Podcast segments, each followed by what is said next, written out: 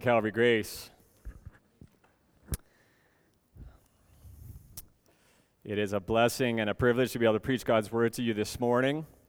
So we got a Reformation Sunday sermon last Sunday when Pastor Clint touched on the incredible inheritance that we've received from the Protestant Reformation. This Sunday, I've got a one-off sermon here, so I'm going to be doing a Reformation Sunday sermon as well, even though it's not Reformation Sunday. So we're going to be looking at arguably one of the most important passages in the Bible. Turn with me to Romans chapter 1. Romans chapter 1. And I'm going to be preaching from two simple verses. Romans 1, 16 and 17. This is the word of the Lord. The Apostle Paul says, "For I am not ashamed of the gospel, for it is the power of God for salvation to everyone who believes, to the Jew first and also to the Greek. For in it the righteousness of God is revealed from faith for faith. As it is written, the righteous shall live by faith." Well, let's pray.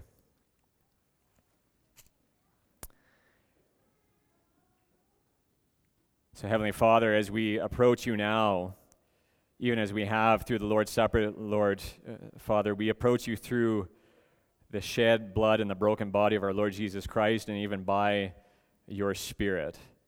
Father, we pray now that your Holy Spirit would attend this place as your word is preached, that Christ would be exalted, that the lost would be saved, that the saints would be encouraged and sanctified, that this church would be strengthened and fortified, all for your glory and the joy of your people. And we pray these things in Jesus' name. Amen. You may be seated. Well, I begin with a question this morning. It's a very simple question. How can you know that you are accepted by God? How can you know beyond the shadow of a doubt that you are accepted by God? That is, in light of God's holy and just character, and in light of your sinfulness, how can you know that you are accepted by God? Well, friends, this was the agonizing question that plagued the 16th century German reformer, Martin Luther. He was plagued by this question. He agonized over it. Central to his agony was the passage I'm preaching from this morning, Romans 1, 16, specifically verse 17. So if you look at verse 17, the phrase that Luther could not understand was the righteousness of God. Luther understood the righteousness of God in his day to be the exacting justice of God. So what that means then is he understood the gospel to be a second law, as it were, where the old covenant, where the Ten Commandments condemn sinful humanity, the gospel comes in and further condemns sinful humanity with a second law. That was what the Roman Catholic Church was teaching in Luther's day. Well, as I preach this passage, I'm going to be jumping back and forth to Luther every so often to demonstrate why we as Protestant Christians should cherish and remember the events of the Protestant Reformation and not forget about them, even in the modern church. So Luther had become a monk in order to gain assurance of his acceptance before God. So this is what the church was teaching in his day. And I'm quoting, "You must do what lies within you in order to be accepted by God." You notice that. You must do what lies within you. So he was taught that if you try really, really hard, God sort of meets you halfway. He recognizes your efforts, he meets you halfway, he applies his grace, and then he brings you to salvation. So this is a very common illustration in Luther's day. Your religious efforts were understood to be like wooden coins. You got to remember, Luther was in the medieval era, right? So your religious efforts were understood to be like wooden coins. And what God does, since he's gracious, is he recognizes your wooden coins, right? Your religious efforts. He meets you there. He sees the wooden coins, but since he's gracious, he turns those wooden coins into golden coins. But of course, it's important to recognize your wooden coins start with you. It's your effort. You must do what lies within you. And so Luther jumped in with both feet into Roman Catholicism, even becoming a monk. He jumped in with uncommon zeal. He could say this, quote, "I kept the rules of my monastic order so strictly that I can say, if ever a monk went to heaven on account of his monkery, I should get there too." That's what he said. His monkery was to be esteemed. So what about you? Can you know that you are accepted by God? Even here this morning, 2023, some 500 years later.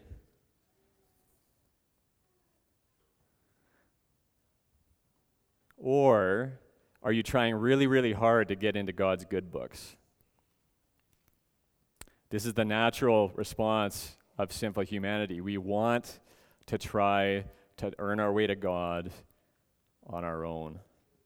So Luther had a deeply sensitive conscience. Eventually, he came to the agonizing realization that he could not ultimately know if he had done enough in order for God to accept his efforts. He had a deeply sensitive conscience. And he agonized over this passage, specifically verse 17. But what it caused Luther to do is to drive deep into the scriptures for answers. And with that in mind, let's look at the scriptures now. So let's just do a quick intro to Romans, just to set the stage here. Paul tells the Roman church that he wants to strengthen them with the gospel. So look at verse 11. Verse 11, the Apostle Paul says, "For I long to see you, that I may impart to you some spiritual gift to strengthen you. That is, that we may be mutually encouraged by each other's faith, both yours and mine." Now look at verse 15. He says, "So I'm eager to preach the gospel to you also who are in Rome." So hold on a second. The Apostle Paul, this is easy to miss. The Apostle Paul is saying that he is eager to preach the gospel to Christians. You might say, well, hold on a sec. I thought the gospel was for non-Christians, for people that need to be saved. Well, not according to the Apostle Paul. He's actually just addressed the Romans as brothers and sisters in Christ. Look at verse 7. "To all those in Rome who are loved by God and called to be saints, grace to you and peace from God our Father and the Lord Jesus Christ." So the Apostle Paul is eager to preach the gospel to Christians. Why? Well, it is through regular gospel preaching, even a diet of gospel preaching, that the church is strengthened and fortified. We are forgetful creatures, are we not? And we continually, well, depending on your personality, to varying degrees, we all have a tendency to revert back to a performance-based religion. And so Paul wanted to strengthen the Roman church with gospel preaching, and by God's grace, that is my prayer even for Calvary Grace this morning. So in light of that, look at verse 15 again. "So I'm eager to preach the gospel to you also who are in Rome." And here's our passage.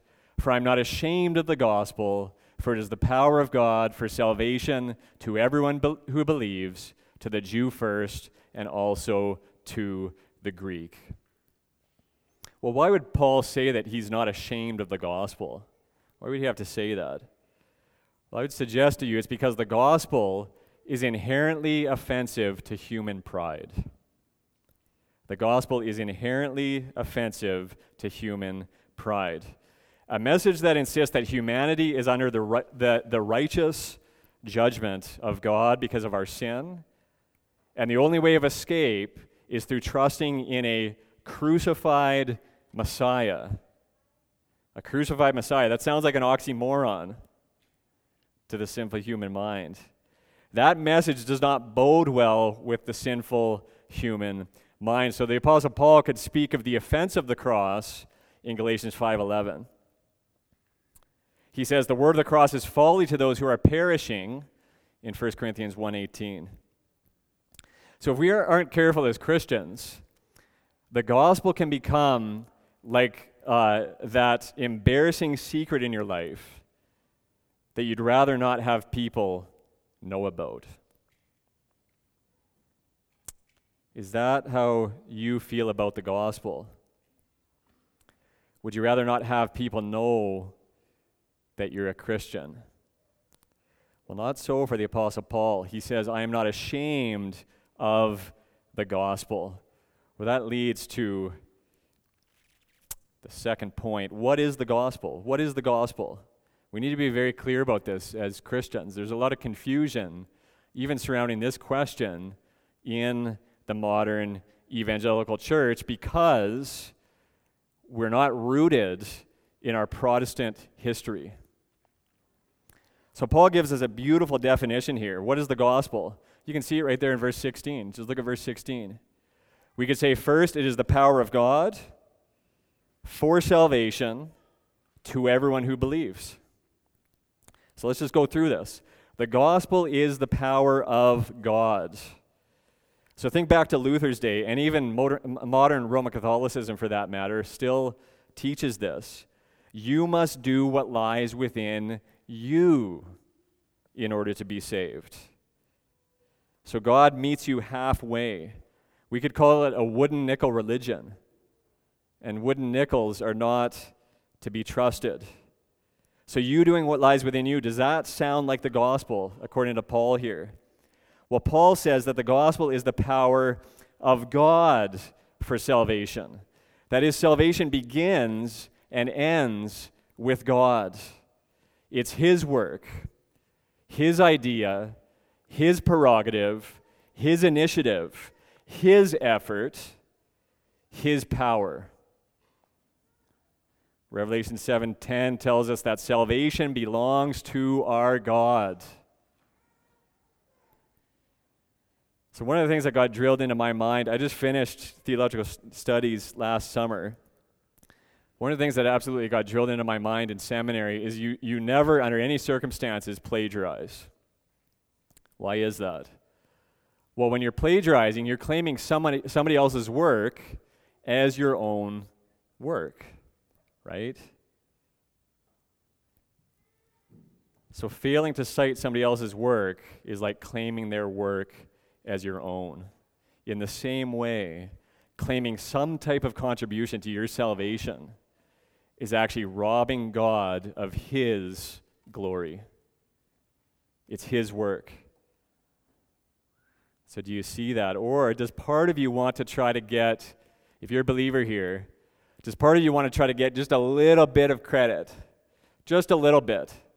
Maybe 0.01%, right? You just want a little bit of credit. No, salvation, brothers and sisters, is of the Lord. The gospel is the power of God. Second, the gospel is for salvation. Now, this might be stating the obvious, but sometimes that doesn't hurt in our day. The gospel, then, is not the power of God that helps you to be a better person. The gospel is not the power of God that gives you more self-esteem. The gospel is not the power of God that helps you realize your full potential or ushers in health and wealth and prosperity. Perhaps some of those things might follow your conversion, right? Some of them could. But that's not what the gospel is. The gospel is the power of God for salvation.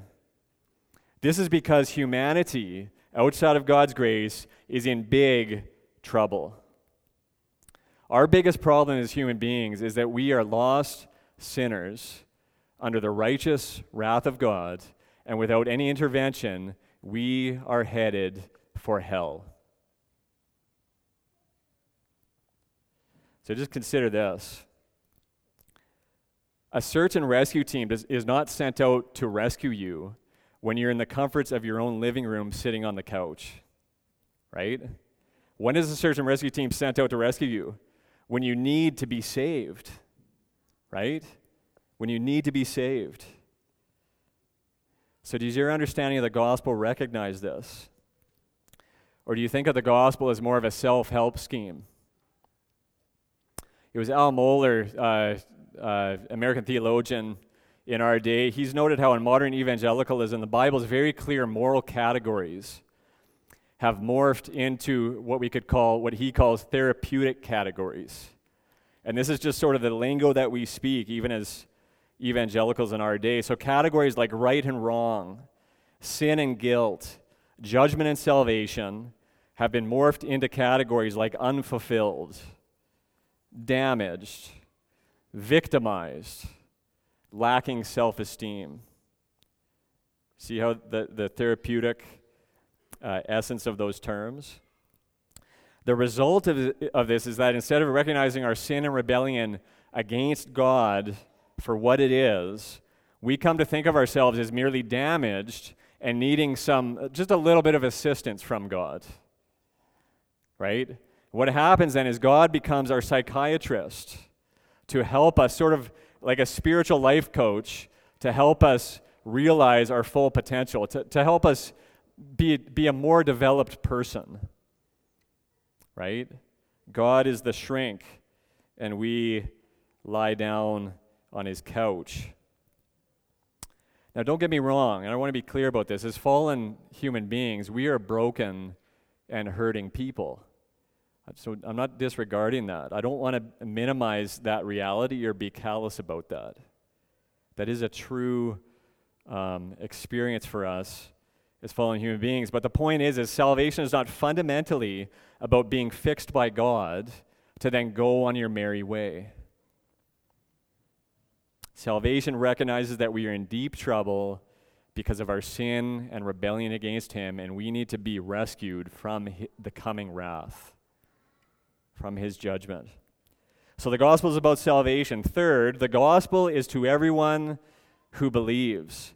That is, the gospel does not discriminate based on any human category. It's not only for one class or one ethnicity or one demographic or one people group.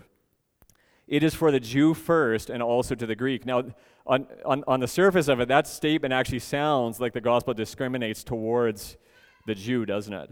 I'm going to get back into that a little bit later on, but for now, we can see very clearly, what is the gospel? We can say the gospel is the power of God for salvation for everyone who believes. It's right there in verse 16. Now we're going to get sort of into the heart of the matter, even as it concerned Luther. God's righteousness revealed in the gospel.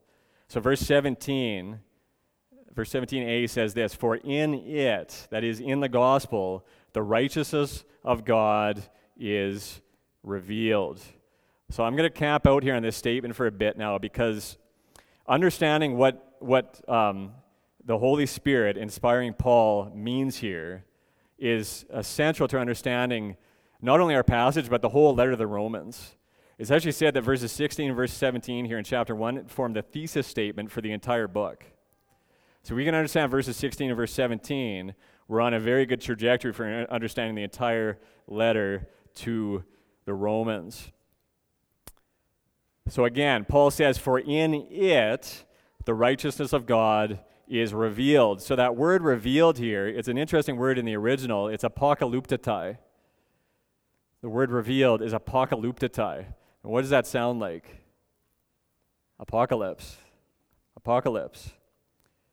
So the idea here is something being, something that was formerly hidden, being unveiled or revealed. So automatically when we think about the word apocalypse, your mind probably goes to some type of Hollywood Armageddon movie, right? Well, that's not actually the case with the original word here in the Greek. Apokaluptetai, it's emphasizing something that was formerly hidden being unveiled. So for example, think about a gender reveal party in our day, right? You go to the gender reveal party, you don't know what the gender of the baby is, right? Having left the gender reveal party, that has been revealed to you. It makes me think of Pastor Josh Carey, our former associate in Cochrane now. He once did a gender reveal party where it was one of those ones where the men and the women are involved, and he had to think of a manly way of doing it, right? So he filled two balloons, one full of blue stuff, one full of pink stuff, and they floated up, and he busted out his shotgun and he blew one of the balloons apart. But what happened there? There's a revelation taking place, right? You don't know which balloon has what color until you blast the balloon. It's a revelation. It's an unveiling. So this begs the question then, wasn't God's righteousness revealed in the Old Testament? If the Apostle Paul is telling us that in the gospel the righteousness of God is revealed, what does that mean about what we know about God's character in the Old Testament? Just consider these verses from the Old Testament. Psalm 9 verse 8 tells us that God judges the world with righteousness. He judges the people with uprightness. So we can very clearly see that in the Old Testament, God was understood to be a righteous judge. What about salvation? Psalm 71 verse 2. In your righteousness, deliver me and rescue me. Incline your ear to me and save me. So we could say then that At least to a degree, God's righteousness was revealed and understood in the Old Testament, both in regards to judgment and salvation. So what is Paul getting at here? What is Paul getting at? Well, this is where we move to the tension point of God's character.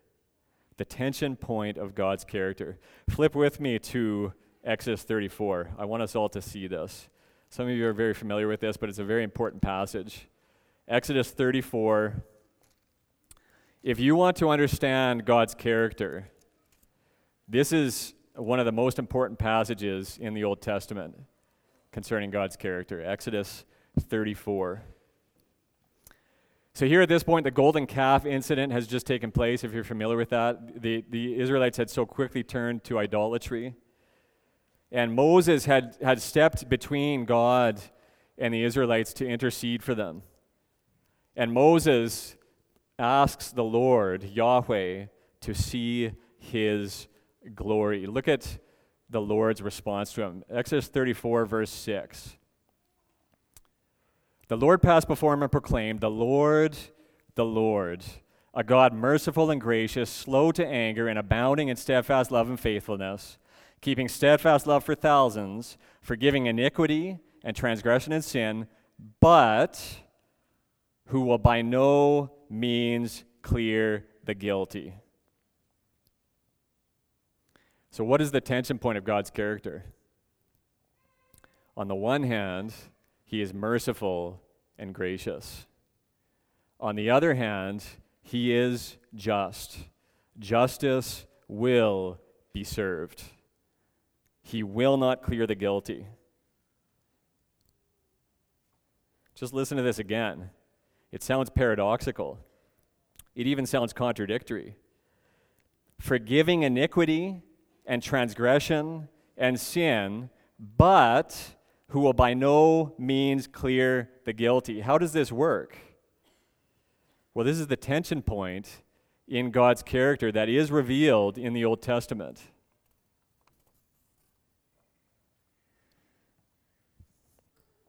Just a little story to illustrate this. Last summer, I sat at my kitchen table eating breakfast with my kids at 8 a.m. in the morning. We're eating cereal at the kitchen table when a man pulled into our back alley. Some of you have heard this story. A man pulled into our back alley.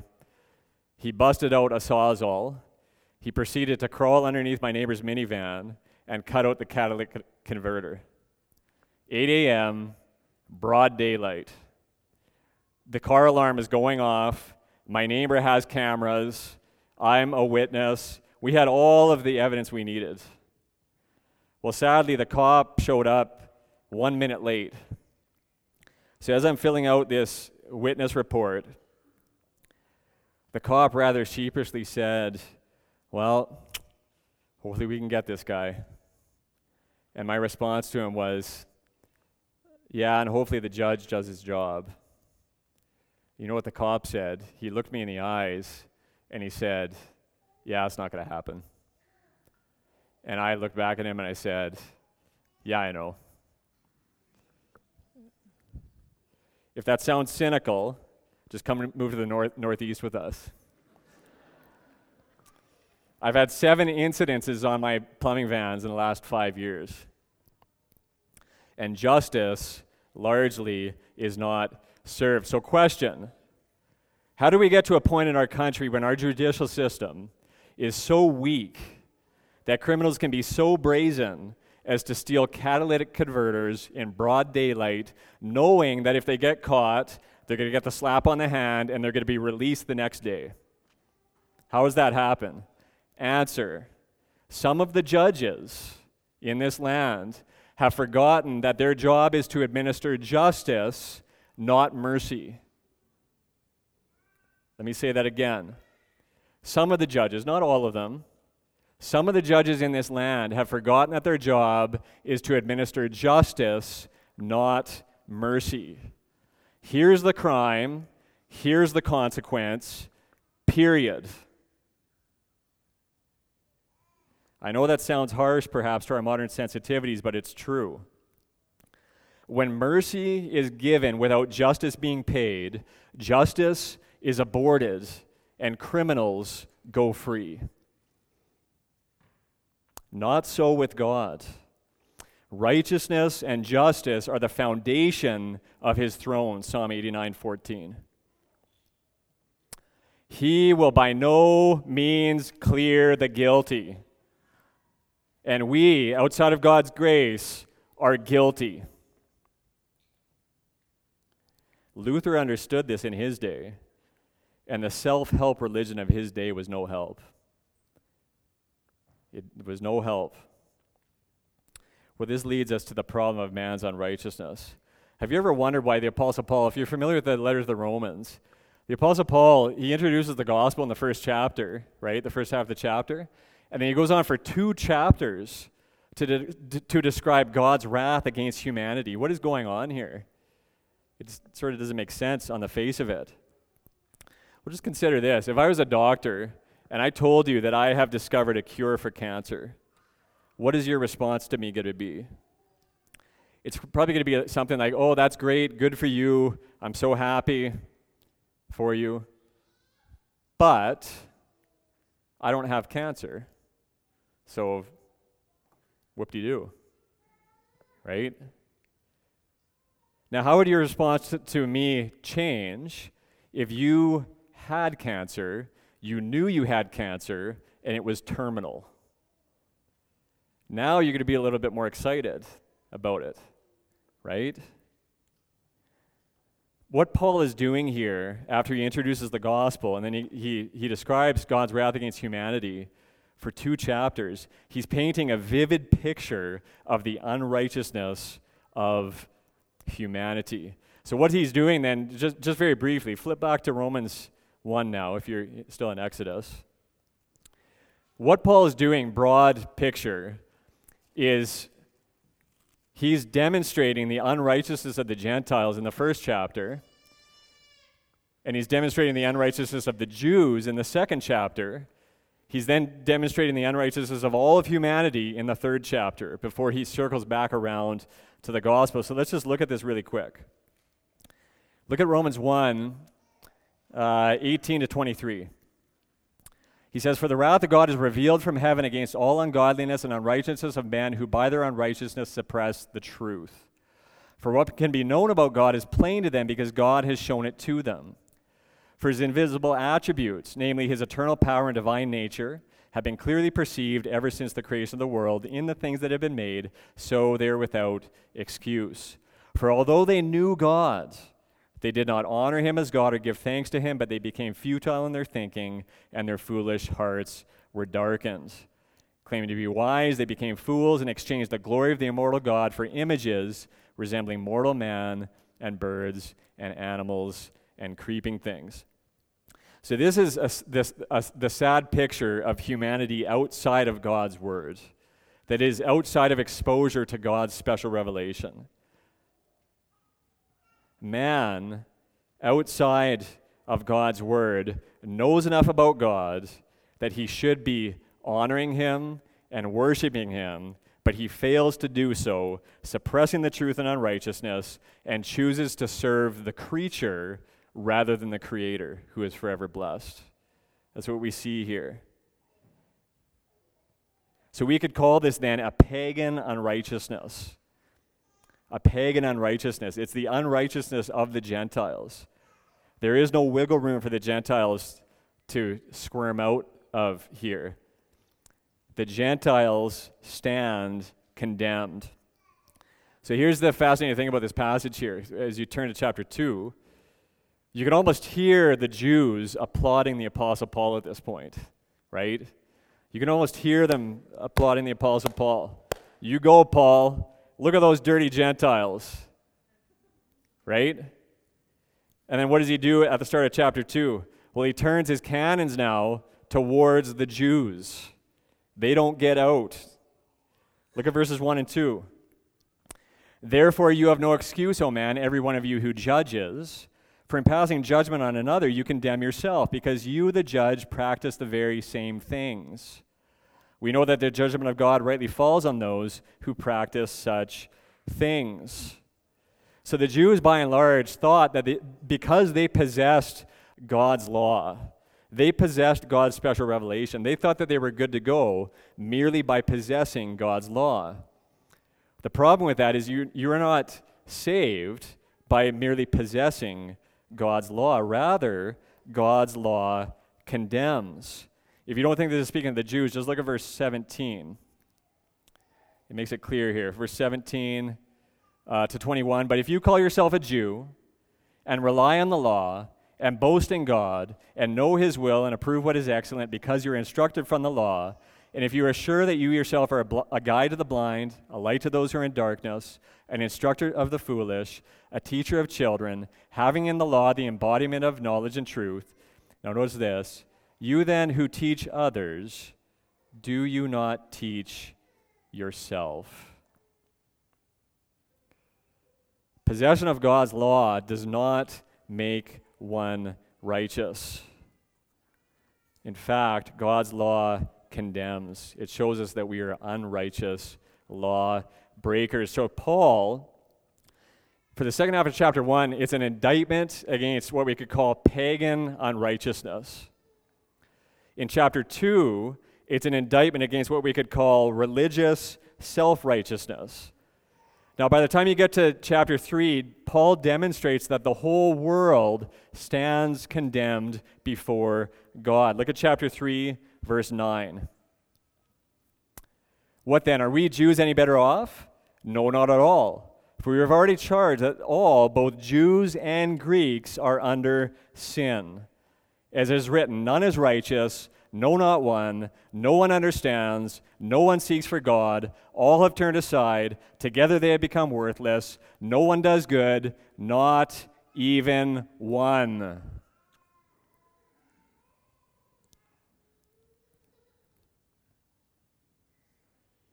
Look at verses 19 and 20 now.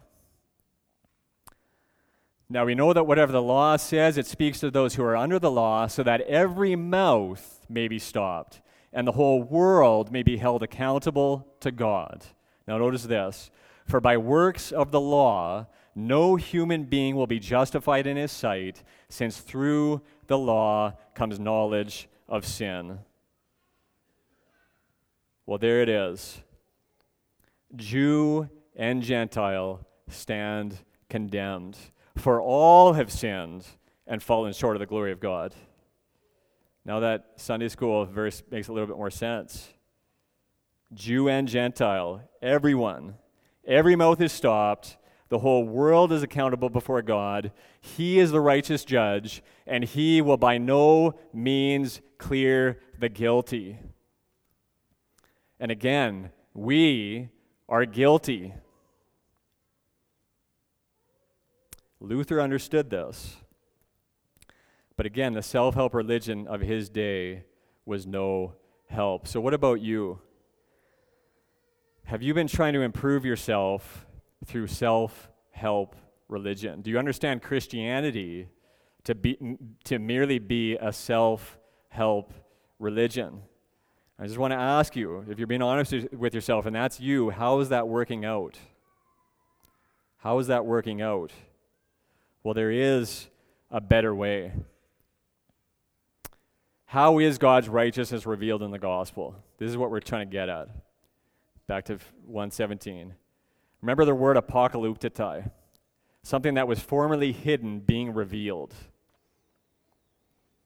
Well, look now at verses 21 to 26 of chapter 3. I mentioned this passage last Sunday as I was leading worship, and I said that this passage here, Romans 3, 21 to 26, is arguably the most important passage of Scripture in the entire Bible.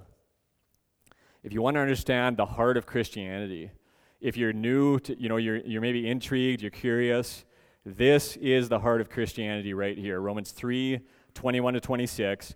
This is how the righteousness of God has been revealed in the gospel. Look at verse 21, chapter 3. But now, the righteousness of God has been manifested apart from the law, although the law and the prophets bear witness to it. The righteousness of God through faith in Jesus Christ for all who believe. For there is no distinction, for all have sinned and fall short of the glory of God, and are justified by His grace as a gift through the redemption that is in Christ Jesus, whom God put forward as a propitiation by His blood to be received by faith. This was to show God's righteousness, because in His divine forbearance He had passed over former sins. It was to show His righteousness at the present time, so that He might be just and the justifier of the one who has faith in Jesus. That's the gospel.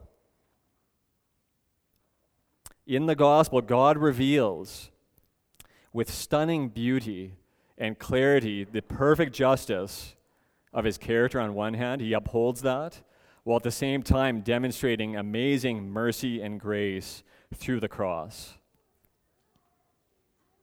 So at the cross, Jesus stood in the place of all who would believe and received the just punishment of God. He was put forward as a propitiation. Now, that's a big word. Maybe some of you aren't familiar with it. It simply means a propitiation is a wrath-bearing substitute. A wrath-bearing substitute. So Jesus Christ absorbed and exhausted all of God's righteous wrath, all of His righteous indignation against sinners, and turned it to favor. So we could put it like this. At the cross, justice has been served. And at the cross, grace is justly granted. This is how the apparent paradox of God's character is resolved. Jesus Christ has lived the perfect life that all of us have failed to live, and He has died the sinner's death that we deserve. And He was raised from the dead, vindicating God's justice and grace. This is the way one New Testament commentator has put it, quote, "In the gospel, the righteous God righteously righteouses the unrighteous."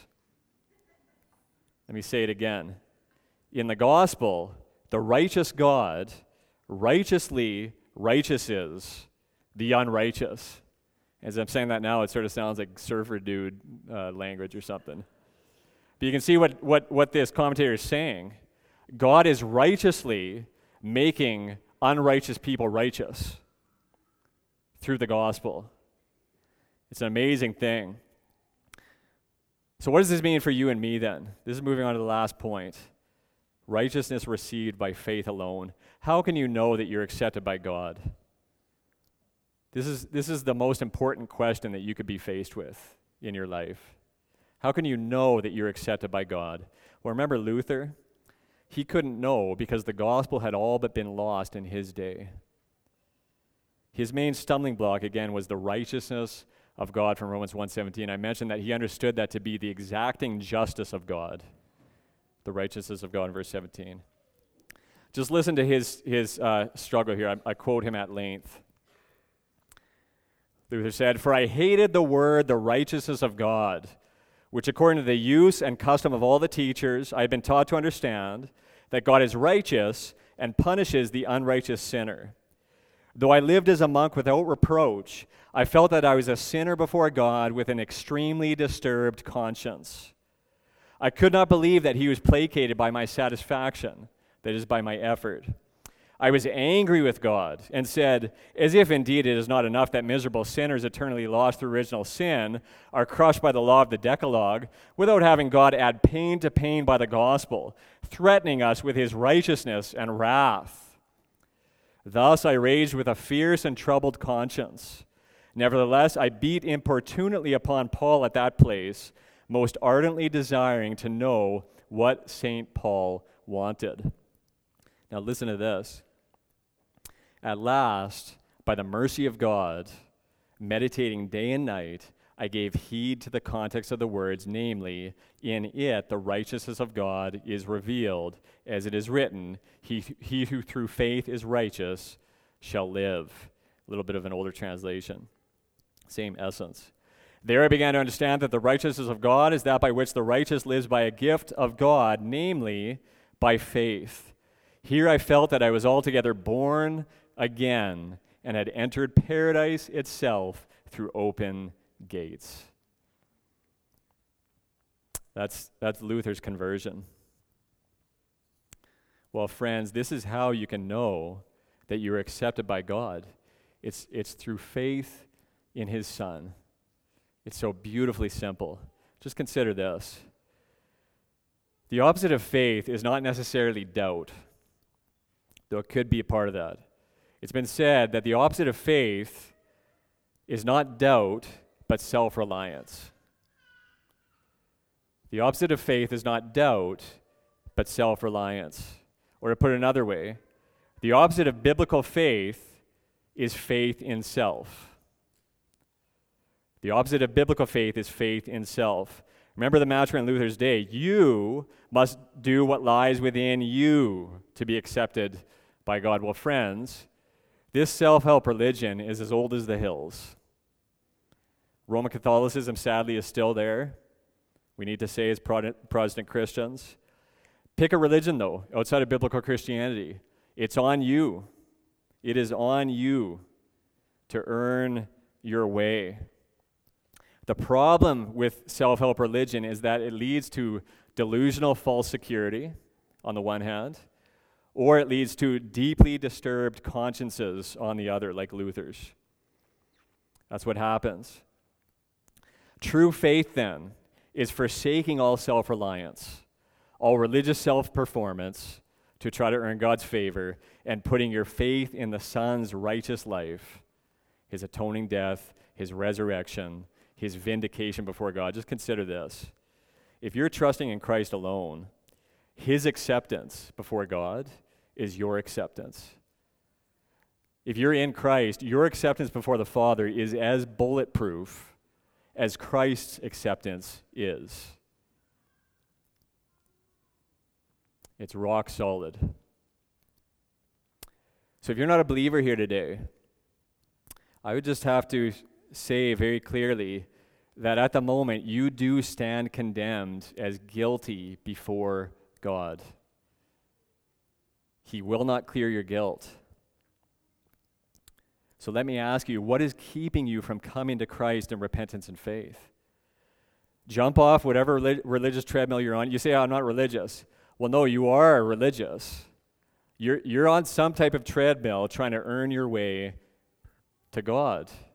If you're honest with yourself, jump off that religious treadmill and come to Christ by faith. You will enjoy the assurance of justification by faith alone, through grace alone, in Christ alone, to the glory of God alone. Well, brothers and sisters, after Luther's breakthrough, the gospel spread like wildfire through Germany, through northern Europe, because the people like him, many of them had deeply disturbed consciences.